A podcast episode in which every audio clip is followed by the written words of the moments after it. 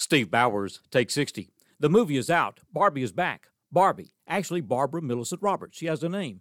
With Mattel since 1959. History.com notes that Barbie stood out from the other dolls because she was a fashion doll with fashion dimensions.